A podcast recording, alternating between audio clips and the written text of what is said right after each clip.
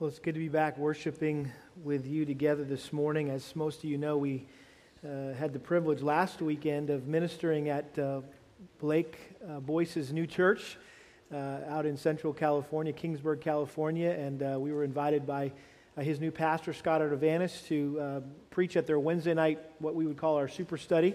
They had that last Wednesday, their final one of the summer, and then to stay over and preach on Sunday, and it was really such a blessing to kind of connect our churches, having been able to send Blake over there and see him get kind of grow up here in ministry and then be transplanted over there. It just seems like a perfect fit for them, just to see Blake and Becca in their new home, which looks like something right out of a movie. I don't know what movie, but it's been in a lot of movies, this little house they live in, and it was just fun to fellowship with them there, with their family, and then just to see Blake leading and the team there and leading the church in worship on Sunday. It was really a joy and a blessing.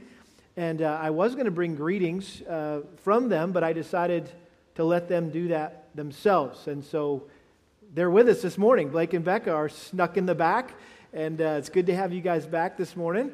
And yeah, it's okay to clap for them. And so you know Grandma and Grandpa brought them back down for vacation, right? So they needed to see their grandkids. And so anyway, Blake and Becca are here this week and spending time with their folks. And so thank you guys so much for being here this morning. Owen and I didn't expect to see each other so quickly, huh? We had fun sitting in church last Sunday together over in California, and now here we are again, man. So good to see you again, Owen. Anyway, we had a great time together, and just to know that they are well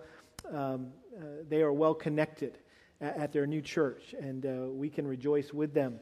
And it seems like that church is just really on a launch pad, ready to take off, and they put together a really neat staff, and they've just ready to go into a building program. They've been a mobile church for 7 years, so we can appreciate that. We were mobile for 3 years, living out of a trailer. They've been doing that for 7 years, and they're just about ready to start a building program. They've got a beautiful piece of property, very strategic location, and refurbishing this huge warehouse and into a really a state-of-the-art facility that's going to be a landmark for that city that they're in. And so excited to see how the Lord's going to use Blake and the rest of that staff there and the people in Kingsburg. So we'll continue to pray for Grace Church of the Valley there, and when you're picking out fruit at HEB, look for little Kingsburg Orchard or Family Tree Farms on the labels, and those guys go to Blake's church, and it's pretty cool that they're the ones that produce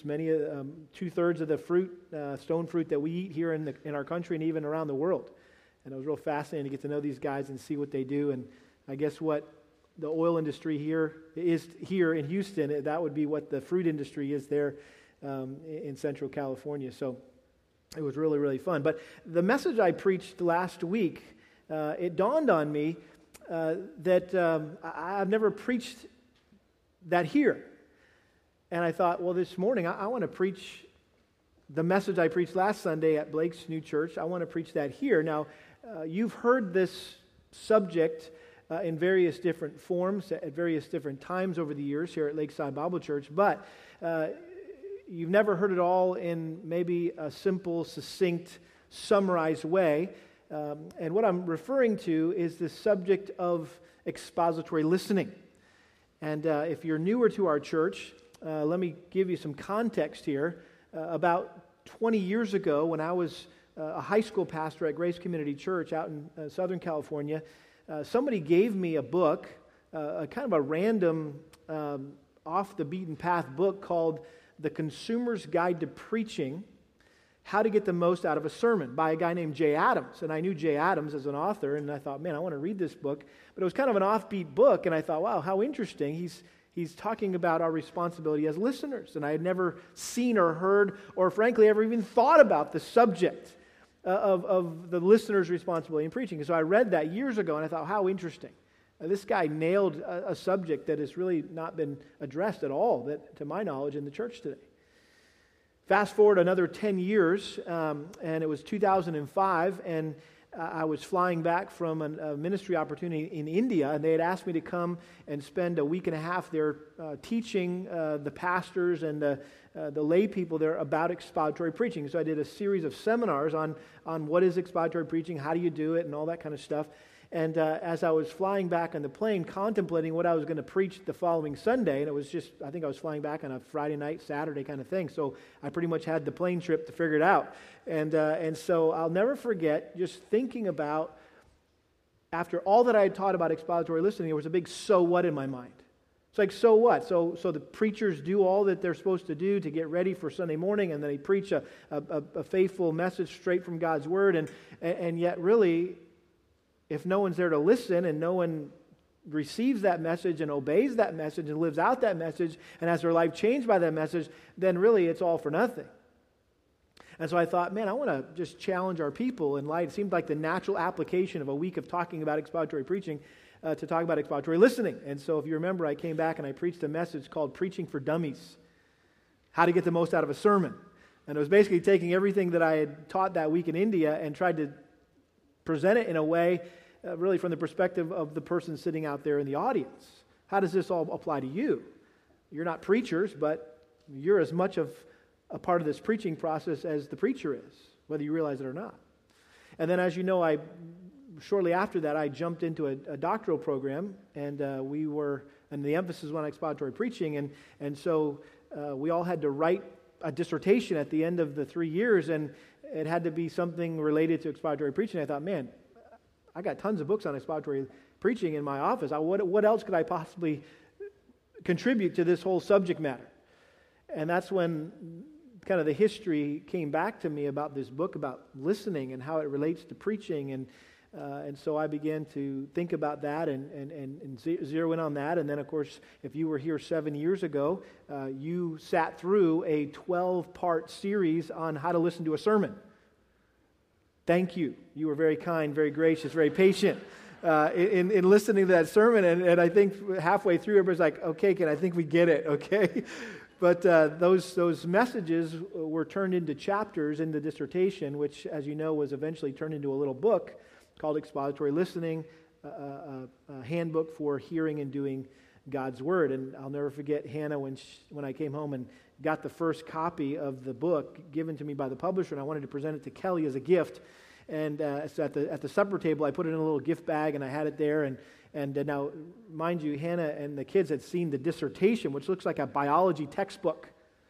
And I have it on my shelf, and there's a copy at the Master's Seminary in their library. That's just what you do. And so they'd seen that big old textbook-looking dissertation. And so Kelly pulls out this little book, and Hannah goes, "It's so little."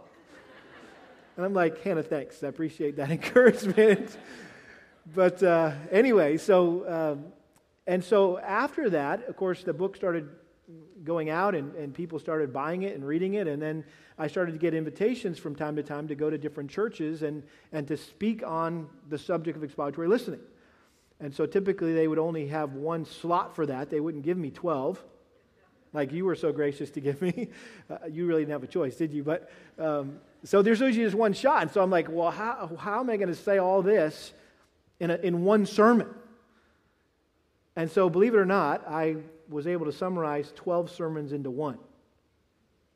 You're like, no, you didn't. It probably took you 3 hours to preach it. Now, come on, we know you, right? But I did. I tried to summarize. I basically tried to say it in a sermon.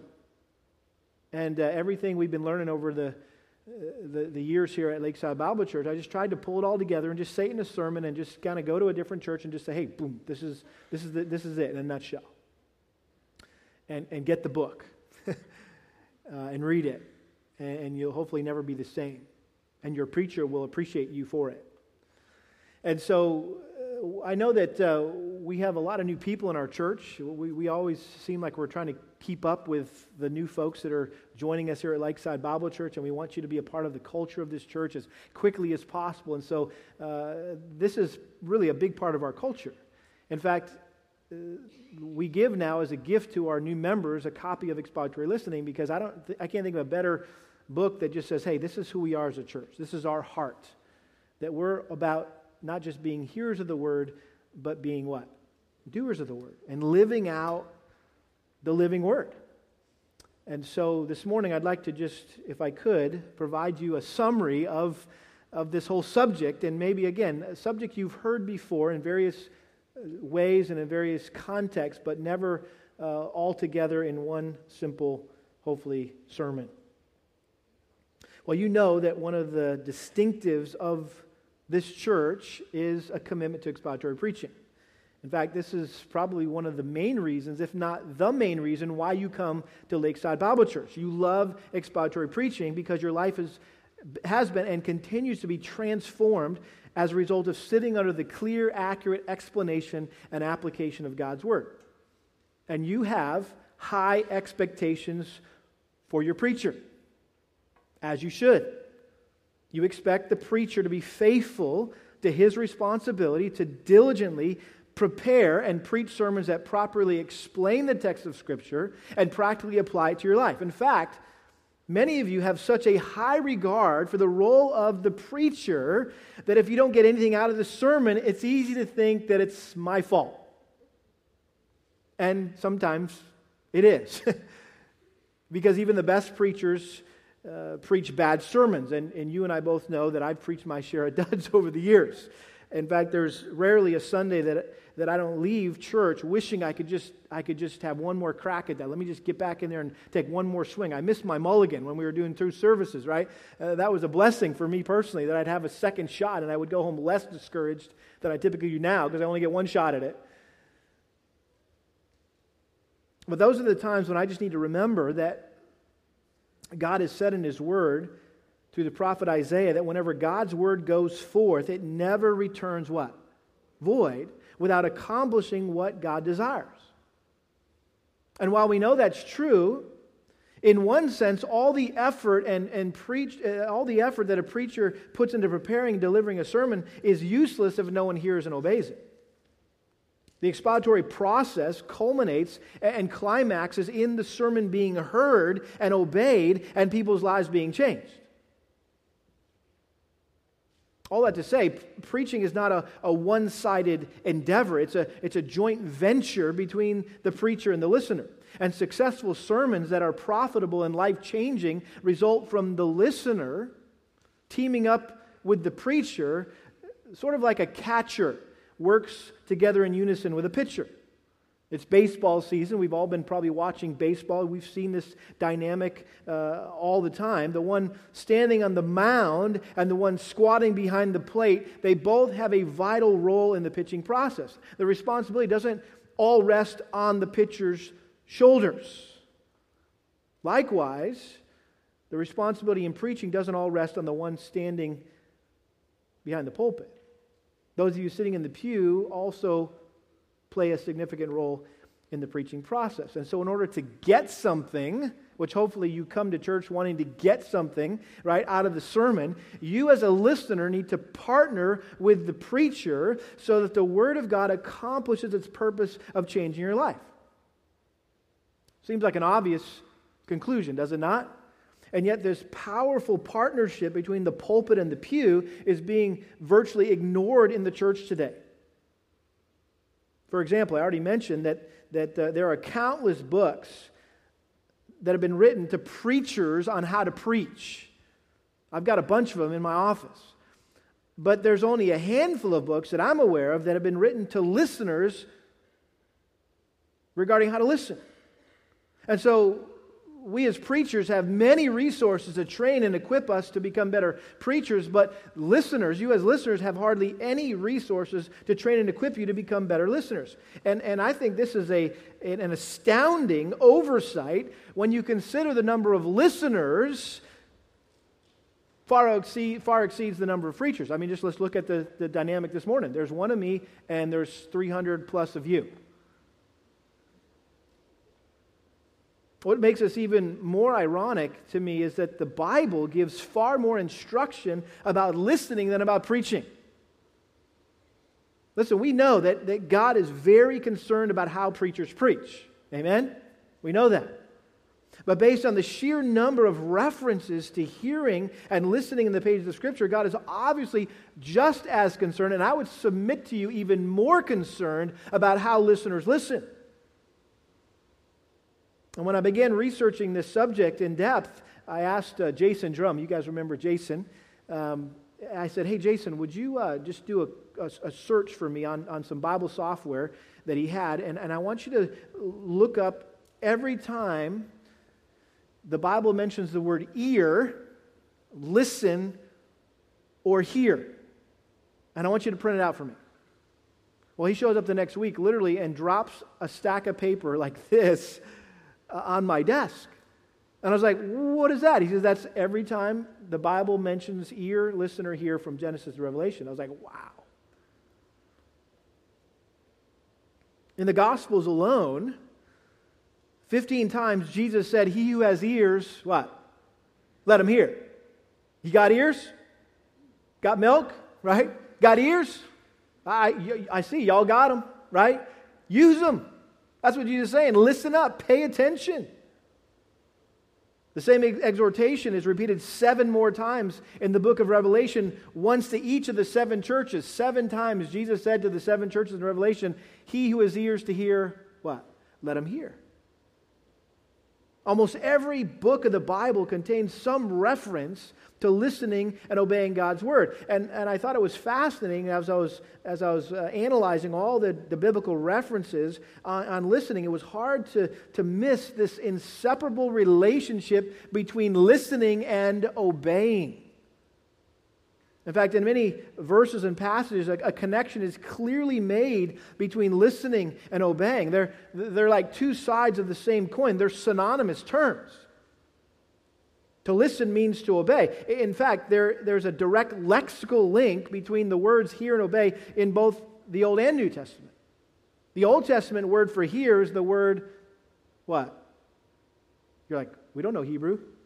Hear, O Israel, the Lord our God is one God. What is that called? The Shema. That's the word. The Hebrew word is Shema. That's the word for hear, which is, interestingly, the same Hebrew word used for obey. In other words, there's no separate word for obey in the Old Testament. They mean the same thing. If you want to say hear, you use the word Shema. If you want to say obey, you use the word Shema.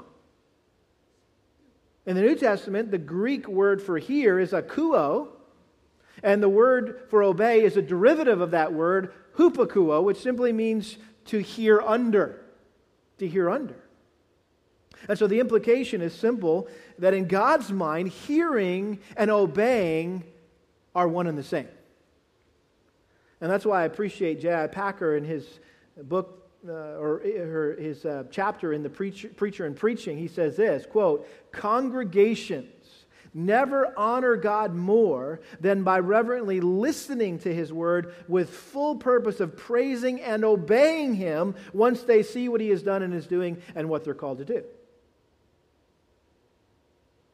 And from the very first Sunday that I began preaching in this church, I've sought to help you honor God by honoring his word.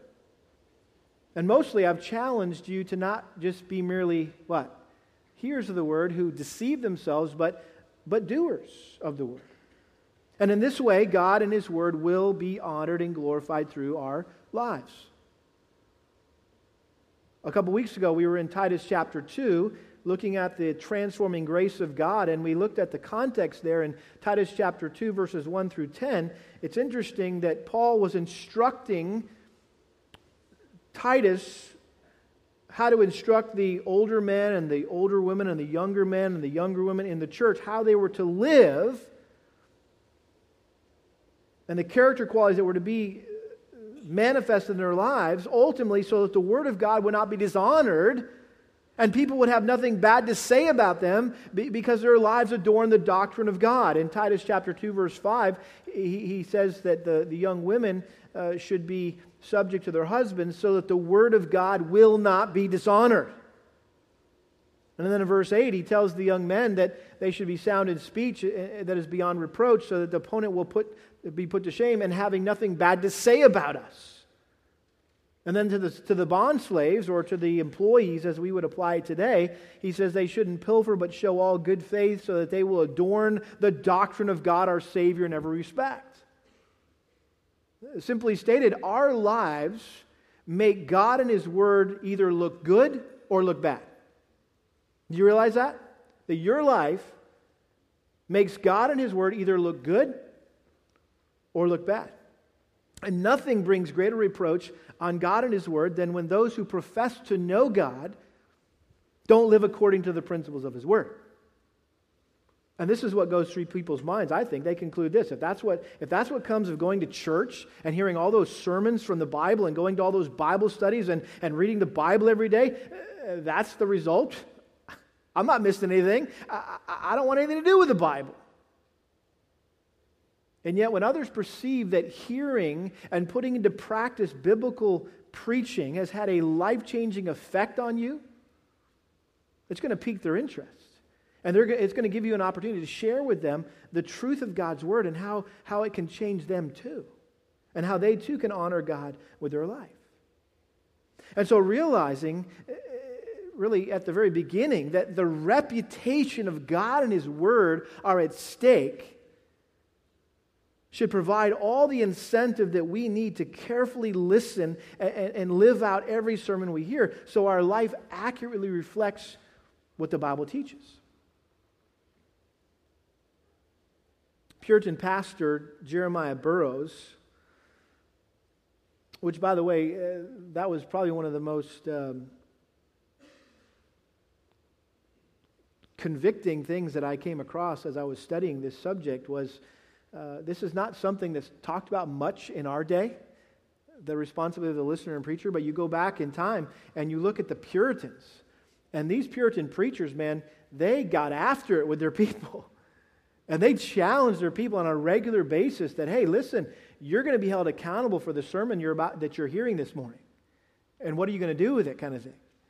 And so it was really a joy to I felt like I had uncovered a treasure chest in some lost mine somewhere, and it was just filled with gold, all these quotes from Puritan pastors over the years. And so one of those is this pastor, Jeremiah Burroughs, who in a conclusion to a Sunday morning sermon that he entitled Sanctifying the Name of God and Hearing the Word. This is the exhortation he gave to his congregation.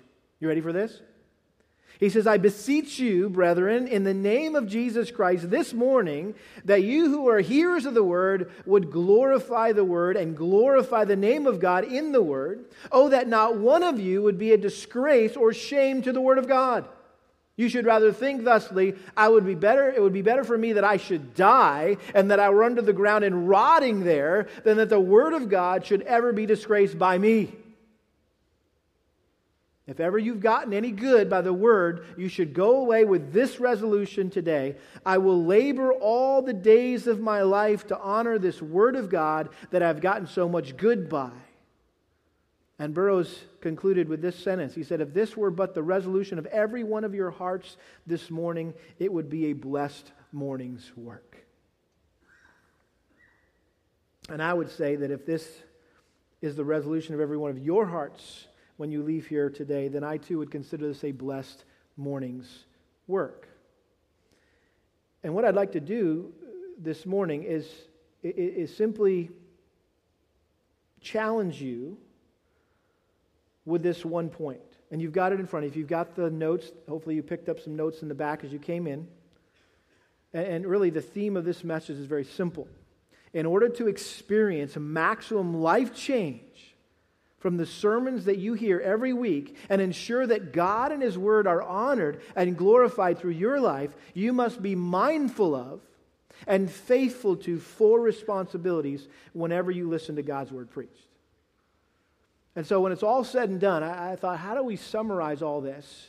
All that the Bible teaches about the responsibility of the listener when it comes to the preaching of God's Word. Well, I think it comes down to four basic responsibilities. Number one is appreciation. You must understand the gravity of hearing God's Word preached. Number two is anticipation. You must prepare your heart before hearing God's Word preached. And thirdly is attention. You must exercise discernment while hearing God's Word preached. And then finally, number four is application. You must obey after hearing God's Word preached. And so let's look at each one of these quickly this morning. These four responsibilities that you must be mindful of and faithful to whenever you listen to God's Word preached, whether it's here on Sunday mornings or maybe even on the radio or on your podcast or your iPad, however you listen to sermons, these are your responsibilities whenever you come across the preaching and teaching of God's Word. Number one is appreciation. Appreciation. You must understand the gravity of hearing God's Word preached. Now take your Bibles and turn to 2 Timothy chapter 4. Verses 1 through 4, a familiar text, I'm sure, to all of you. But in 2 Timothy chapter 4, verse 1, Paul says this to his young disciple Timothy. He said, "I solemnly charge you in the presence of God and of Christ Jesus, who is to judge the living and the dead, and by his appearing in his kingdom," well, whatever he's about to charge him with, it must be very serious. It must be very grave because of how he is challenging them that he's doing this in the presence of God, who's going to judge you someday when he appears, when he returns. What is this charge that I need to be faithful to in light of the judgment day, in light of the day I stand before the bema seat of Christ and are rewarded for my work as a Christian? He says, verse 2, "Preach the word. Be ready in season and out of season. Reprove, rebuke, exhort with great patience and instruction." But notice he goes on and he gives the reason why Timothy needed to be faithful to preach the word and to just be ready at all times to reprove and rebuke and exhort with great patience and instruction. Why? "For the time will come, Timothy, when they'll not endure sound doctrine, but wanting to have their ears," what? "Tickled, they'll accumulate for themselves teachers in accordance to their own desires, and will turn away their ears from the truth and will turn aside to myths." Now, these famous last words of the Apostle Paul to Timothy show us right off the bat that the importance of listening is ultimately based on the importance of preaching. Joel Beakey has written a great little book called The Family at Church, Listening to Sermons and Attending Prayer Meetings, and he made this comment I thought was very profound. He said, "John Calvin often instructed his congregation about rightly hearing the Word of God. Calvin stressed proper hearing because of his high regard for preaching." And so a right understanding of how to properly listen to God's Word begins with and flows out of a right understanding of how God's Word is to be properly preached. And so before addressing the subject of biblical listening, the subject of biblical preaching must first be addressed. And so we come to this text, the classic text in God's Word on the true nature of biblical preaching, which, by the way, the context is, don't miss this, back in chapter 3, verse 15, Paul was reminding Timothy that it was the sacred writings, it was Scripture, it was the Word, if you will, which led to his salvation through faith which is in Christ Jesus. And then he gives this classic description of the inspiration of Scripture. All Scripture is inspired by God and profitable for teaching, for reproof, for correction, for training in righteousness, so that the man of God may be adequately equipped for every good word. And he goes on to essentially say, now preach the Word. Don't let that chapter break get in the way. See the flow of thought. Now preach this inspired, authoritative, all-sufficient word. And that word preached there is the word keruxon in the Greek, which means to simply proclaim as a herald. In other words, the preacher speaks on behalf of the king. He tells people what the king has said. He doesn't just come up with his own thoughts, his own ideas, his own messages. He simply proclaims the messages of the king to the people. And so biblical preaching is simply when the Bible is the sole source and subject of every sermon. In other words, what the preacher says comes directly from a verse or passage in the Bible. Now that seems maybe obvious to you, right? But unfortunately, that's not what a whole lot of preaching looks like in our world today. There's really no connection, very little connection, if any, to what the preacher's saying and what the Bible says. And so the message must come directly from a verse or passage in the Bible. And the meaning of that verse or passage must be literally explained in its historical and grammatical context and then principalized into a timeless truth that relates to people's lives today. And this method of preaching is referred to as biblical exposition or explanation, or what we know as expository preaching. Basically, when we talk about expository preaching, we're just saying it's preaching that explains the Bible. That's all it means. Preaching that explains the Bible.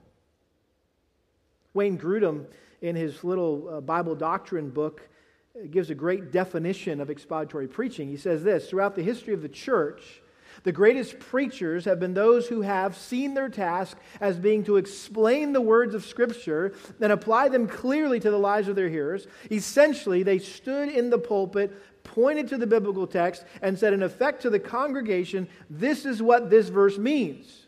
Do you see this meaning here as well? Then you must believe it and obey it with all your heart, for God Himself, your Creator and your Lord, is saying this to you today." End quote. And I think in that last sentence, Grudem put his finger on the profound gravity of hearing God's word preached. That God Himself is saying this to you today. It doesn't get any more profound than that. That whenever a preacher faithfully explains the Bible, it is God talking, not the preacher. You're not just hearing the words of the preacher, but you're actually hearing the words of God. This was the conviction of faithful preachers of the Bible. Jeremiah, this young prophet that felt completely inadequate for the role that God had called him to. And God said to him, "Behold, I have put my words in your mouth." I have put my words in your mouth. 2 Corinthians chapter 5, verse 20. Billy explained this text on Wednesday night during our Salt of the Earth series. 2 Corinthians 5:20. "Therefore we are ambassadors for Christ," Paul says, "as though God were making an appeal through us." God appeals through the mouth of the preacher, through the evangelist. And then Peter said it this way, 1 Peter chapter 4, verse 11. He said, "Whoever speaks is to do so as one who is speaking the utterances of God." In other words, if you have been gifted to teach or preach, and that is your spiritual gift, whenever you get up and speak, whenever you get up and teach, that you should do so as if you were speaking the very words of God. Because if you're using the Bible, you are. This was also the conviction of many preachers throughout church history. Again, John Calvin said this, quote, "Pastors are the very mouthpieces of God." Martin Lloyd-Jones said this, "In faithful exposition of the Word, God Himself is preaching. And if a man is giving a true exposition or explanation of Scripture, God is speaking because it is God's Word and not the Word of men."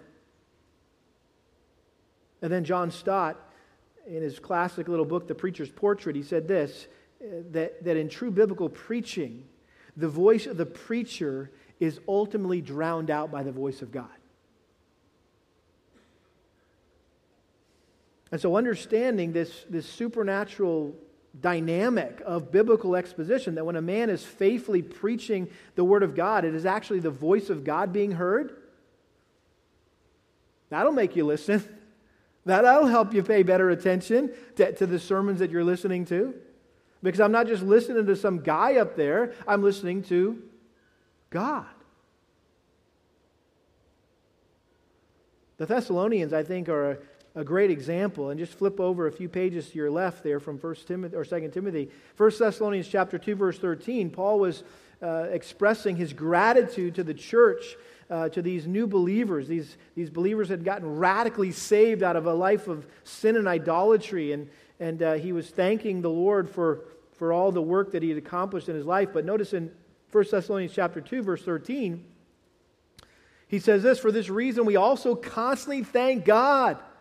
We're just so thankful to God that when you received the Word of God, which you heard from us, you accepted it, not as the word of men, but for what it really is, what? The Word of God, which also performs its work in you who believe. And so the Spirit of God had used Paul's preaching of the Word to radically transform the lives of these idol-worshiping pagans. Why? How'd that happen?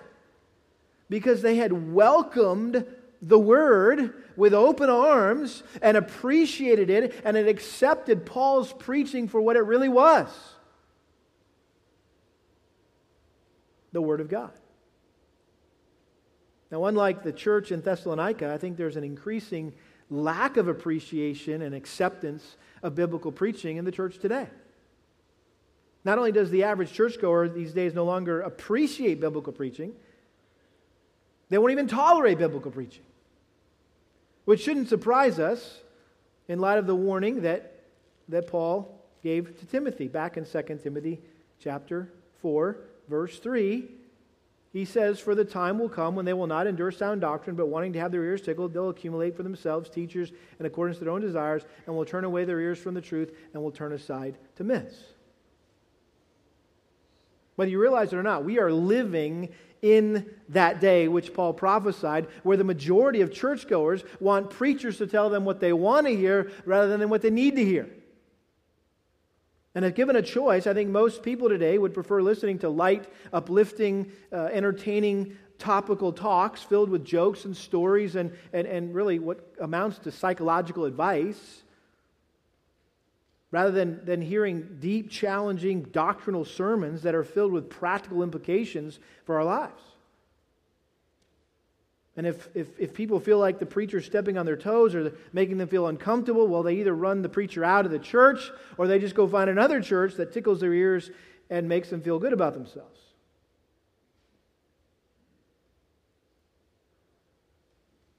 Now, before we leave this text, I think there's a simple but profound principle that is taught here that could be very easily overlooked.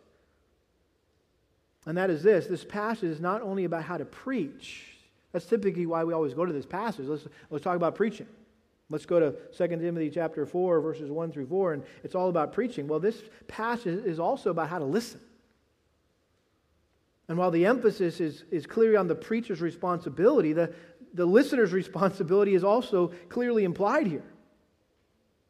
And I believe that intimidating warning that Paul gave to Timothy, that he would stand before God someday and give an account of how he preached the word, also applies to all of us who listen to the Word of God preached. At the Bema seat, the listeners will stand alongside the preachers and be held accountable for their part that they played in the preaching of God's Word. And while the preachers are being judged based on their biblical responsibility to faithfully explain and exhort the Word, the listeners will be judged based on their biblical responsibility to carefully hear and to heed God's Word. And if you think, well, this sounds so strange, I've really never heard this before. I've never even thought about this before. Well, again, this is not something that I'm making up or that I'm maybe overemphasizing. We just need to go back in church history and again, listen to some of the things that the Puritan preachers said and frequently exhorted their congregations to listen to their sermons in light of this looming liability out there. Richard Baxter, for example, said this, "Remember that all these sermons must be reviewed, and you must answer for all that you've heard, whether you heard it with diligent attention or with carelessness, and the word which you hear shall judge you at the last day. Hear, therefore, as those who are going to judgment to give an account of their hearing and obeying." Thomas Watson, very graphic illustrator and very illustrative in how he communicated, he said this, quote, "You must give an account for every sermon you hear. The judge to whom we must give an account is God. How should we observe every word preached, remembering the account?"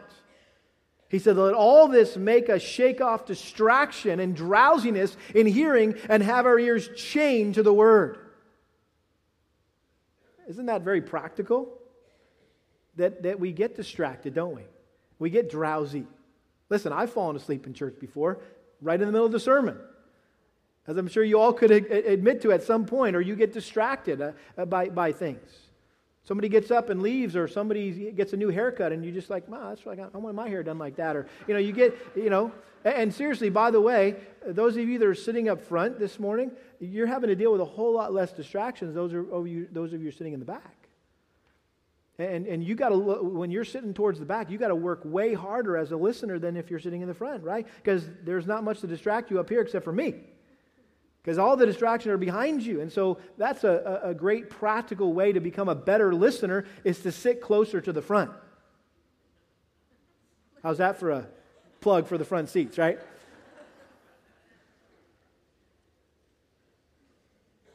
The point is this, that whenever we sit under the preaching of God's word, what should be in the forefront of our mind is that day when we will be rewarded based on how receptive and responsive that we were to the preached word.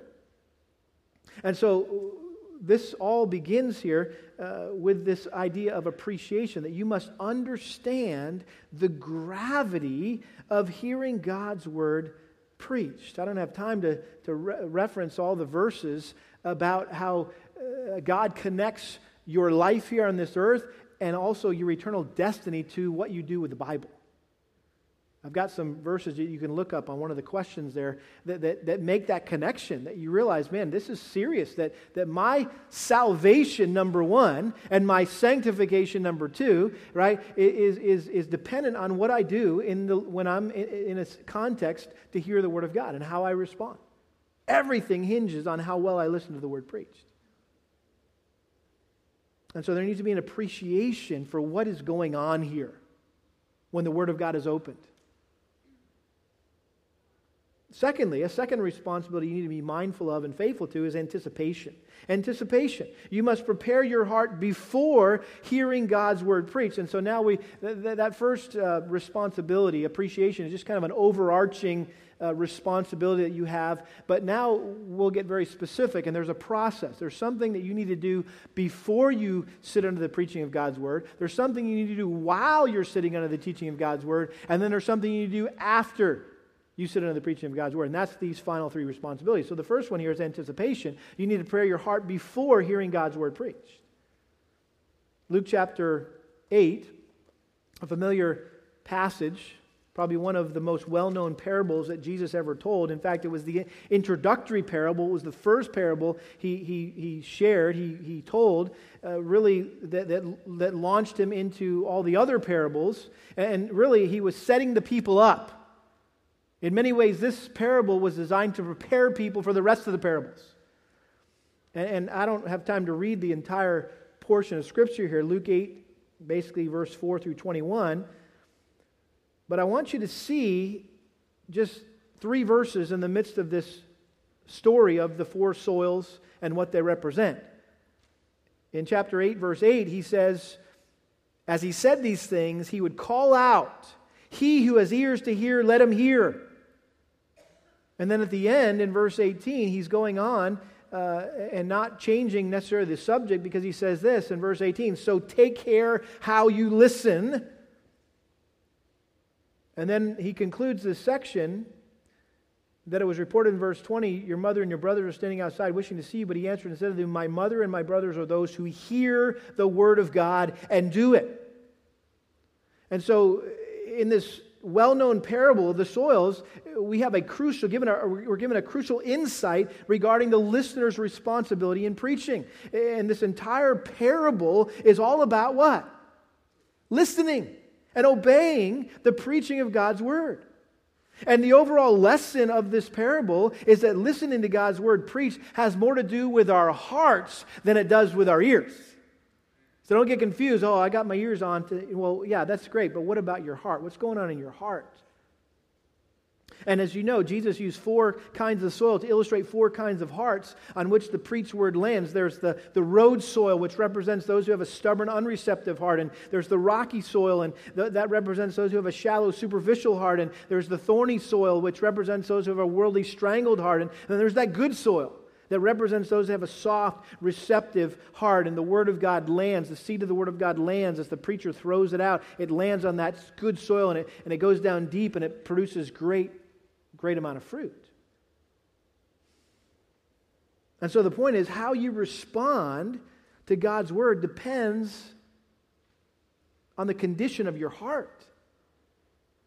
You might be hearing through your ears everything that is being said this morning, but guess what? It's going in and hitting a rock, right? Because your heart's hard. Your heart's not prepared. And so in order for the seed of God's word to plant itself deep in your heart so it flourishes and produces fruit in your life, the soil of your heart must be properly prepared. Why? Because at times our hearts become hardened, as it says in Hebrews chapter 3, by the deceitfulness of sin. There are times when I've come to church on Sunday morning and I feel like my heart is hardened up over the week because of sin. I'm being exposed to sin, and so our hearts need to be prepared. They need to be harrowed, if you will, broken up and softened to make them ready to receive the word of God. Jeremiah 4:3 talks about breaking up the fallow ground. It was a farming analogy in this agricultural Jewish culture, and it was like, hey, you got a field out there that's got these big old hard clods of dirt, and you can't just go right out and plant your field. What do you got to do first? You got to prepare that field, and you got to go in there and break up those clods. And so I remember every spring we had this huge garden back in Massachusetts growing up, and it was so big my dad would have to get the neighbor farmer to come in and actually plow it with his big tractor and plow. That's how big this garden was. And then he would go through, and there was these big old furrows, and all this dirt was all clumped together. And then he'd come back through with his harrow, right, the little disc thing that comes through and breaks all that stuff up and softens it all out. And then my dad would actually go one step further. He'd get out there with his rototiller, and he'd go through the garden and really get it all fine, really the dirt all fine, so it was perfectly prepared to plant the seeds. We need to do the same thing with our hearts as we come to church on Sunday or Wednesday or whenever you are hearing the Word of God. C.H. Spurgeon said it well. He said, quote, "We're told men ought not to preach without preparation. Granted, but we add men ought not to hear without preparation. Which do you think needs the most preparation, the sower or the seed? Or excuse me, the sower or the ground? I would have the sower come with clean hands, but I would have the ground well plowed and harrowed, well turned over, and the clods broken before the seed comes in. It seems to me that there is more preparation needed by the ground than by the sower, more by the hearer than by the preacher." His point is this, that the most well-crafted sermons will fail to change your life if they're not received by a well-cultivated heart. And so you need to learn how to harrow your heart so it's ready to receive God's word. And there's a lot that goes into the preparation of your heart for Sunday mornings, for example. I've got a whole chapter in the book about how to harrow your heart, 10 ways to prepare your heart to hear the preaching of God's word. One of them is just simply to plan ahead.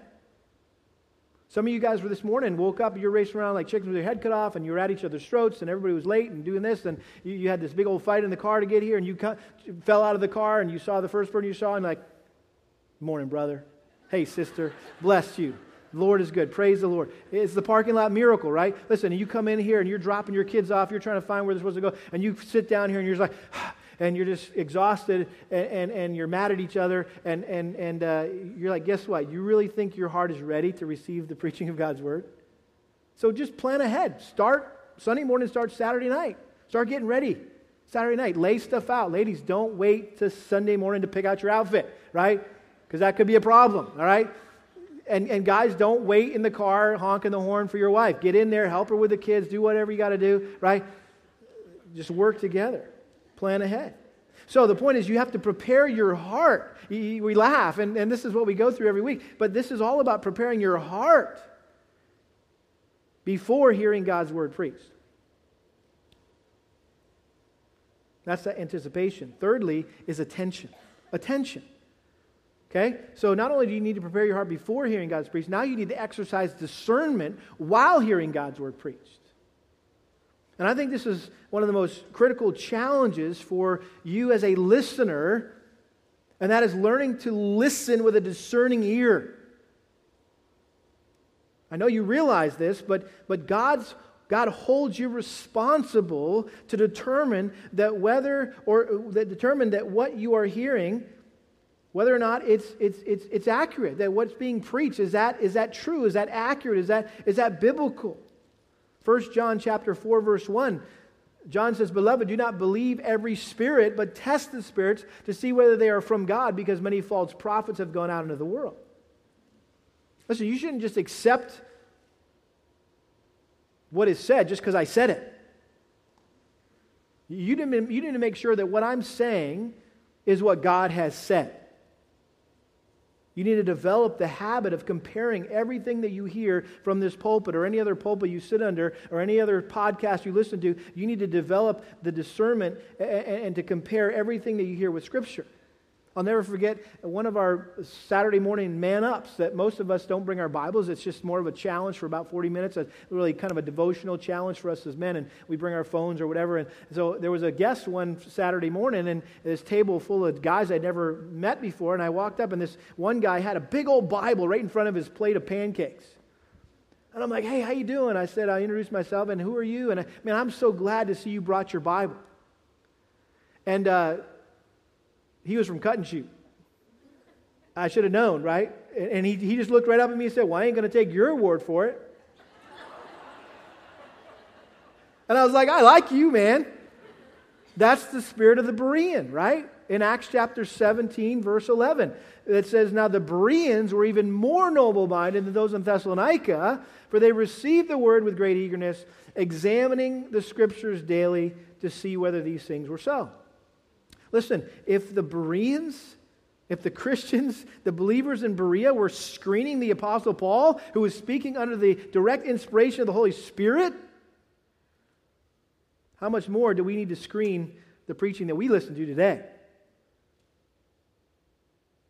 I don't know if you realize this, but we are living in a generation that is being exposed to more religious information and instruction than in any other generation in the history of the church.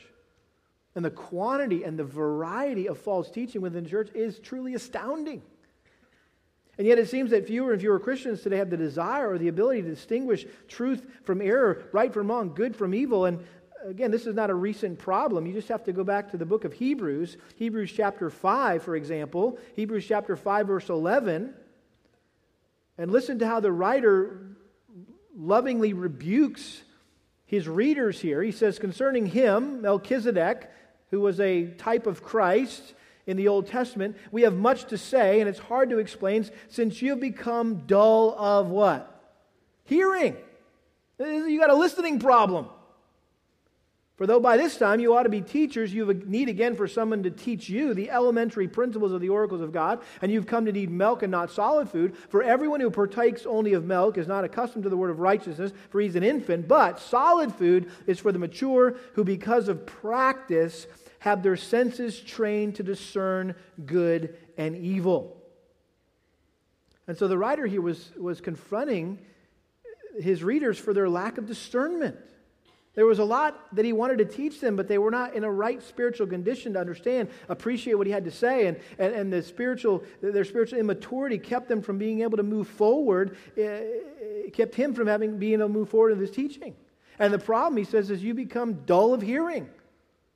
Literally, they become lazy listeners. They were lazy listeners who were unable to digest the deep truths of the Bible. And he compares them to babies that they were only capable of drinking milk, even though they'd been Christians long enough that they should have graduated eating solid food by now. And mature believers are able to eat and digest the prime rib principles of God's Word. And as they feed on the meat of the Word of God, they develop a more thorough working knowledge of the Scriptures, which causes them to grow in their ability to distinguish truth from error. And so you're no longer like a baby that just kind of crawls around, and anything they see, they pick up, and what do they do with it? They put it in their mouth. Why? Because they don't know the difference between what's good and what's bad.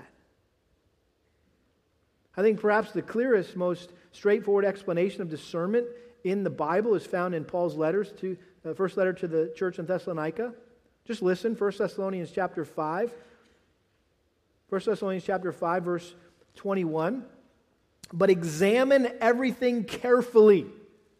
Hold fast to that which is good, and abstain from every form of evil. It's the analogy of picking the daisies, right, and leaving the weeds. But you have to examine everything carefully. And so we need to train ourselves to examine everything we read and hear in light of the Scriptures and receive what is true and reject what is false. Why? Because Jesus said in Matthew 7:15, beware of the false prophets who come to you in sheep's clothing, but inwardly are ravenous wolves. In other words, the appearance of false teachers is deceiving. They disguise themselves as true shepherds, pastors, teachers, elders, leaders in the church. They don't come in dressed so much like another sheep. They come in dressed like a shepherd. That's the point that Jesus was making there. These false teachers don't dress up like sheep. They dress up like shepherds. It's like the wolf saying, I'm going to go get some sheep. And so he dresses up like a shepherd and goes into the sheepfold. Now listen, if a hungry, ferocious wolf jumps over the fence into a flock of sheep, you think the sheep are going to notice? Yeah, they're like, wow, there's a wolf. But if he walks through the gate impersonating a shepherd, it's going to be hard to tell that it's a wolf, right? For example, you could go home this afternoon, go on to Christian television, TBN, for example, and you could look and find a whole lot of guys that look exactly like I look this morning. They're dressed exactly the way I'm dressed. They look basically doing exactly what I'm doing up here. They've got a pulpit, they've got a Bible, right? How do you know? How do you know if they're a true shepherd or a wolf? The only way you as a sheep can discern whether that guy is a shepherd or a wolf is by listening to his what? Voice. Might look the same, might act the same, but you need to listen to what's coming out of his mouth. I love what we've been learning in the Gospel of John. John chapter 10, verse 2, Jesus said, he who enters by the door is a shepherd of the sheep. To him the doorkeeper opens, and the sheep hear his voice, and he calls his own sheep by name and leads them out. When he puts forth all his own, he goes ahead of them, and the sheep follow him because they know his voice. A stranger they simply will not follow, but will flee from him. Why? Because they do not know the voice of strangers. They do not know the voice of strangers.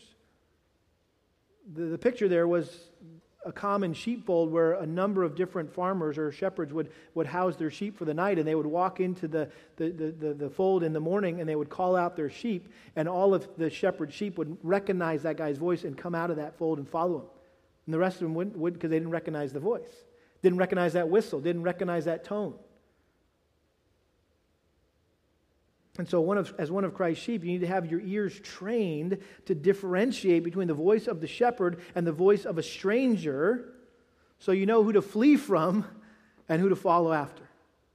And so you need to exercise discernment while hearing God's word preached. And then just finally and quickly, the last responsibility is application. Application. You must obey after hearing God's word preached. And this last responsibility, I think, is the most neglected.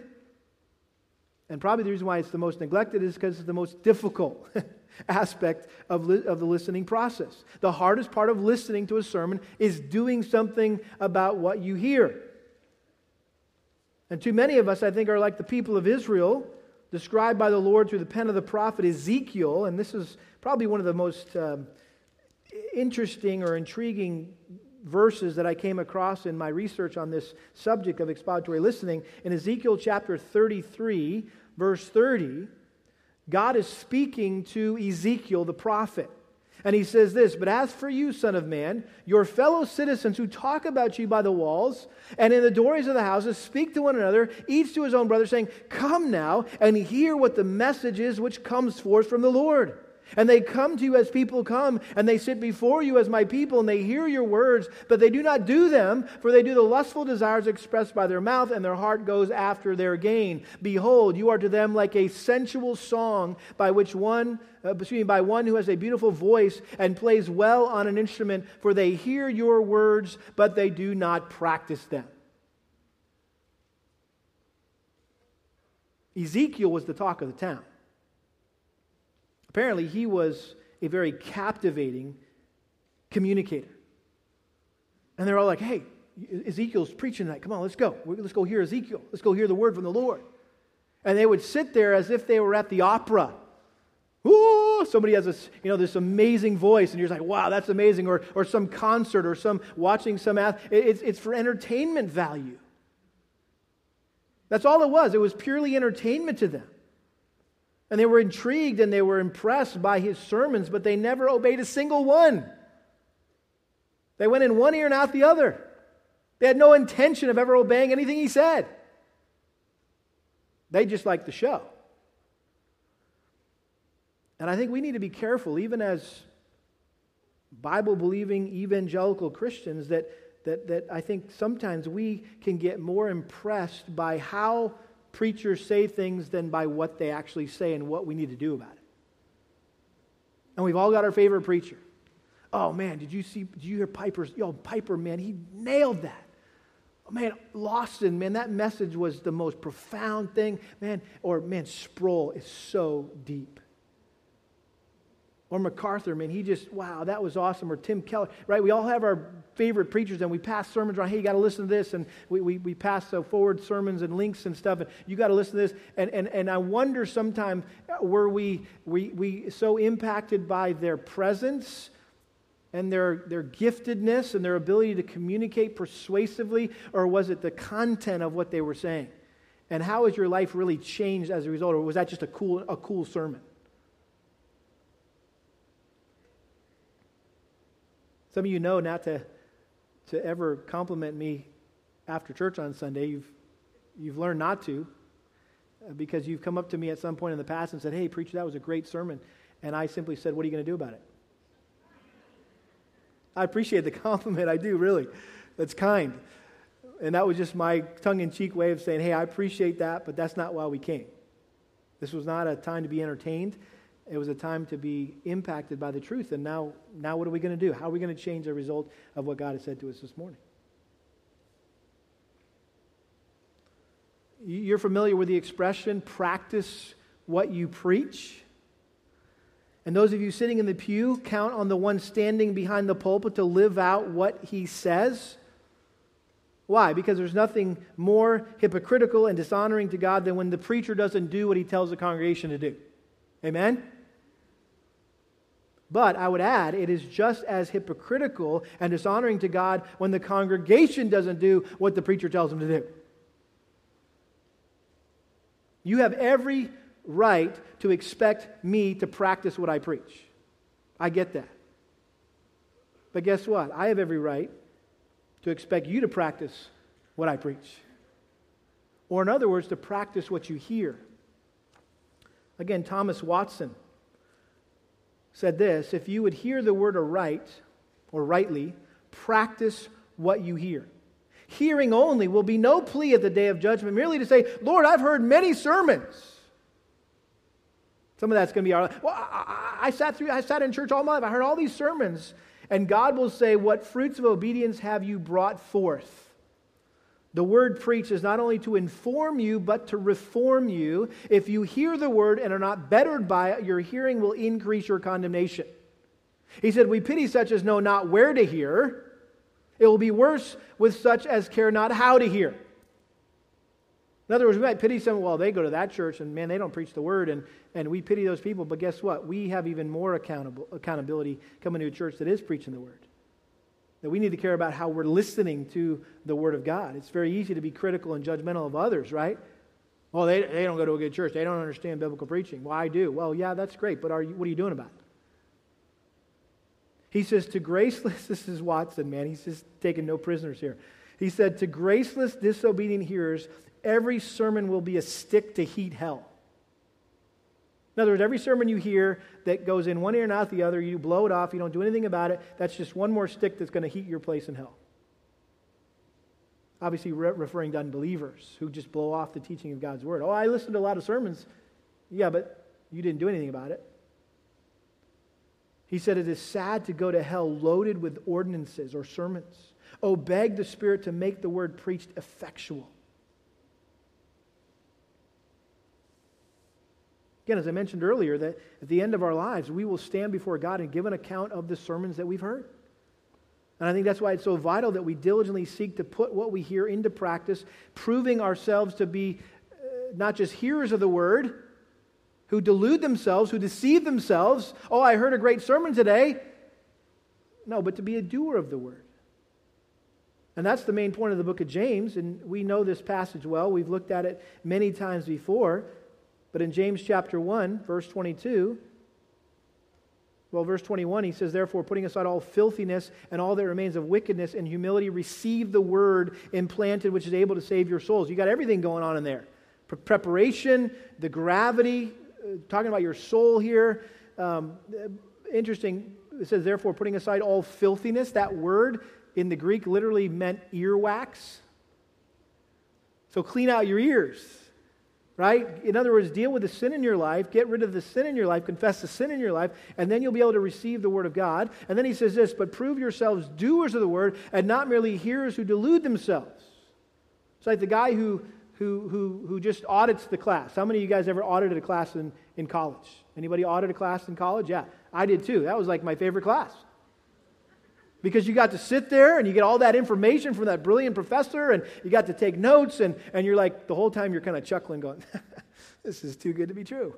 I'm getting all the good stuff and I don't have to do any work. I don't have to take the test. I don't have to write the papers. I'm just auditing this thing.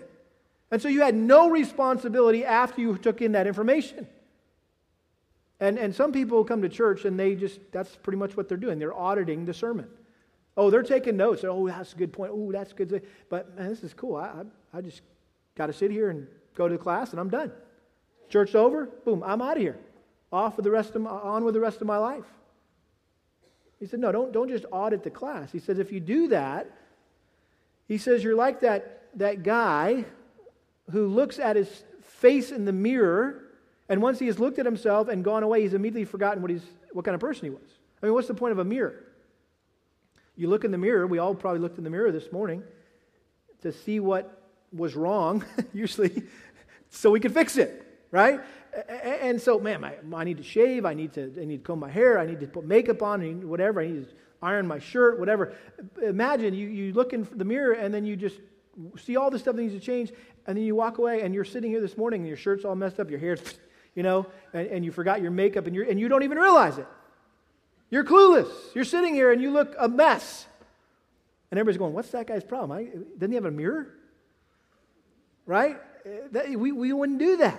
He says, but that's exactly what you are when you're exposed, when the mirror of God's word is put before you and say, look, this is what you look like. This is how you need to change.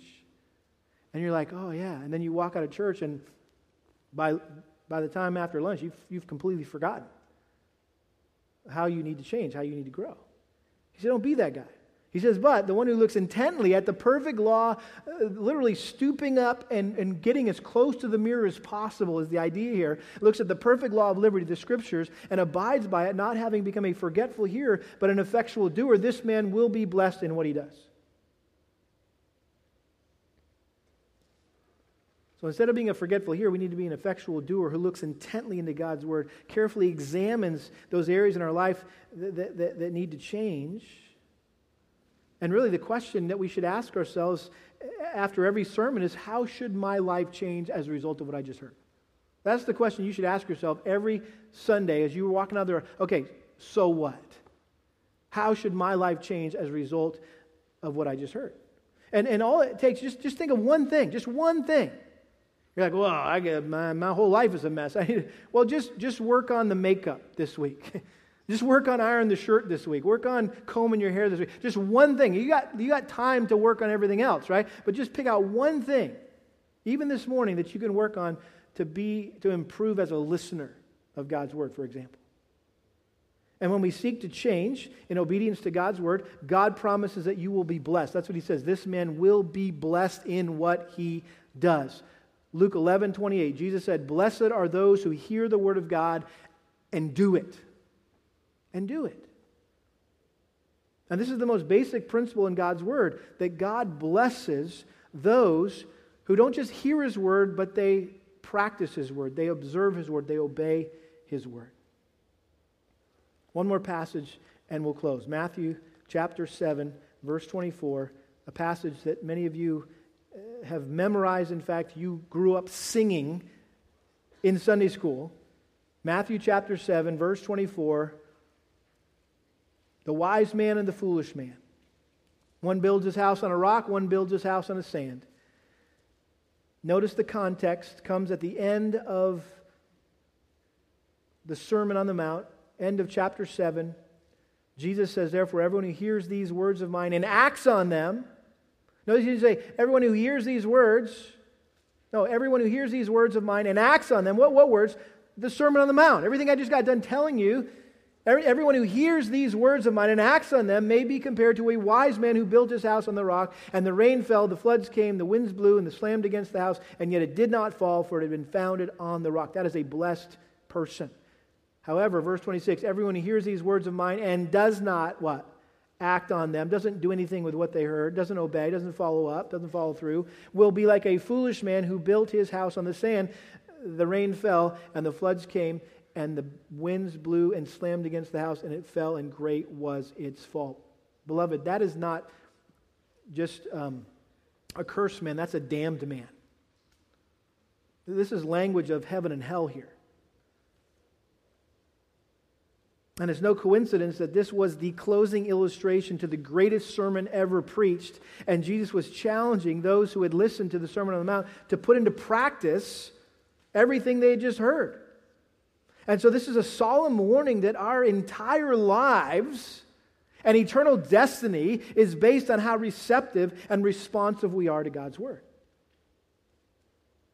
One more Puritan, David Clarkson, said this in a sermon entitled Hearing the Word. He said, hearing is the provision made for the soul's eternal well-being. Its everlasting welfare depends on it. If you fail here, your souls perish without remedy. Why? For salvation comes by faith, and faith comes by what?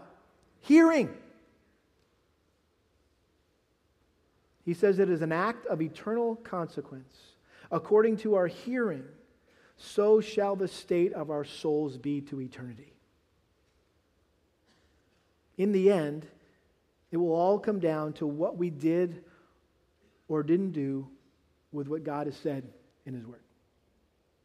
And so listen to every sermon in light of eternity, because every sermon is truly a matter of life and death. Amen? Let's pray. Father, thank you for just your goodness to us and giving us your word. And I just pray that you would help us to recognize the gravity of what goes on here on any given Sunday, Wednesday night, whenever the word is opened up and taught. Lord, I just ask that we would appreciate that dynamic and that we would listen accordingly, that we're actually hearing you speak to us through your word. And so help us come with hearts prepared. Father, I pray that we'd also grow in our discernment, knowing what is true and what is not, what is biblical and what's unbiblical. And Lord, that we would also, you would just grant us grace in making application of every sermon we hear, Father, that our lives need to change and we need to grow, and maybe we just need to think differently. It may not be anything about our lives so much as just our thinking needs to change on any given Sunday or Wednesday. So I just pray, Lord, that you would help us to be good listeners, Father, and that we would truly honor you as we honor your word. We pray this in Jesus' name. Amen.